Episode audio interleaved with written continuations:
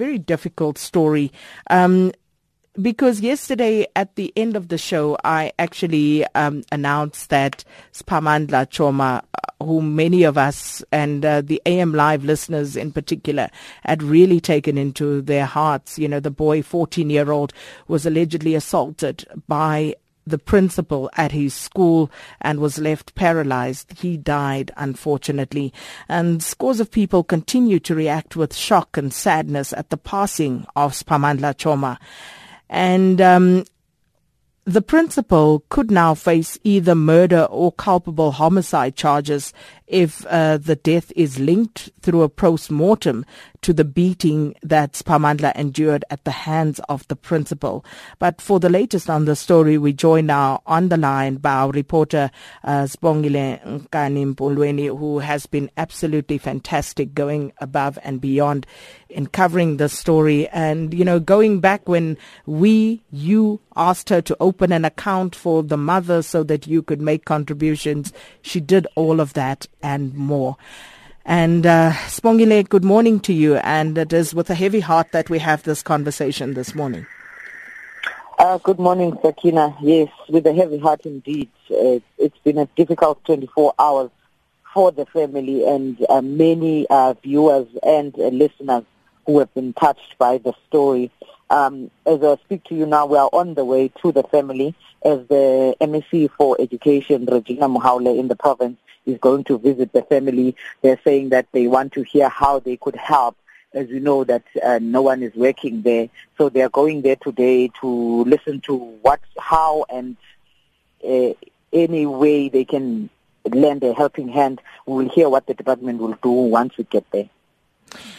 I mean, it's difficult at this point, um, and you know, asking you this question. But how is his mother doing? Um, what is her feeling at this point? She's not handling it very well, Sakina. She was crying uh, yesterday, and you know that uh, when I sent you that SMS yesterday morning to tell you that uh, the the boy had passed on, I called her and found out that she was she she was not aware that the boy had passed on. And I spoke to her and she was saying to me, No, I saw Sphamandla yesterday, uh, which is Sunday. I'll I'll go to the hospital now. Do you want to talk to him? I'll when I get there, I'll give you a missed call. Then you can call me back, and then you can chat with him like you normally do. And my heart sank because I knew that that moment is gone. That mm. child is no more. And when I finally got the courage to talk to the uncle to tell him to tell the mom, when I called back again, she was not answering the phone. It was only the uncle that was talking to us. And when I found her there yesterday, sitting at that mattress, um, she she told me that she had lost the will to live. She didn't know what what else to live for, and she was saying that uh, she blames the principal for beating up uh, her child, and she wishes that she could uh, turn back the hands of time. And she knows and still believes that Sphamandla never stole that 150 rand that he was beat up for. And I asked her she were to see the principal, what would she say to, to, to, to him? Uh, she said that, no, no, no, no, no, don't bring him here. I don't want to see him here. I will kill him with my own bare hands if I were to see him.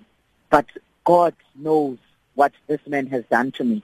She said that this man has taken away my child, has taken everything.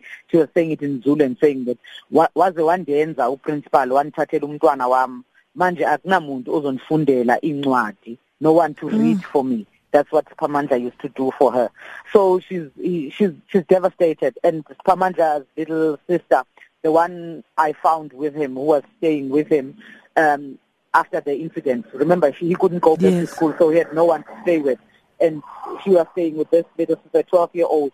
She she couldn't say a word. She was just crying the whole time we were there yesterday. Um, the cameraman Thabo Mtshweni was also crying as we were doing the interview. That's how bad things were. Sphamandla's dad has always been there from day one, but we've never spoken to him because he doesn't talk much. Mm. Uh, yesterday, he was there sobbing the entire time we were there and he said to me, I'm powerless now. I, I don't know what to do. The, the, the, the, the police have failed us uh, because nothing has happened to the principal since. Yes, the department is taking action. He's been charged with misconduct and he's been suspended. But from the justice side, nothing has happened. So he feels powerless, and he also said they're leaving it to God. But his mom said to me, you know what, uh, my child may be gone, but I still want justice for him. So I want to see justice done. I don't want to say now that it, he he's passed on, then we bury what has happened as well. We want to get to the bottom of this. We will still pursue the case.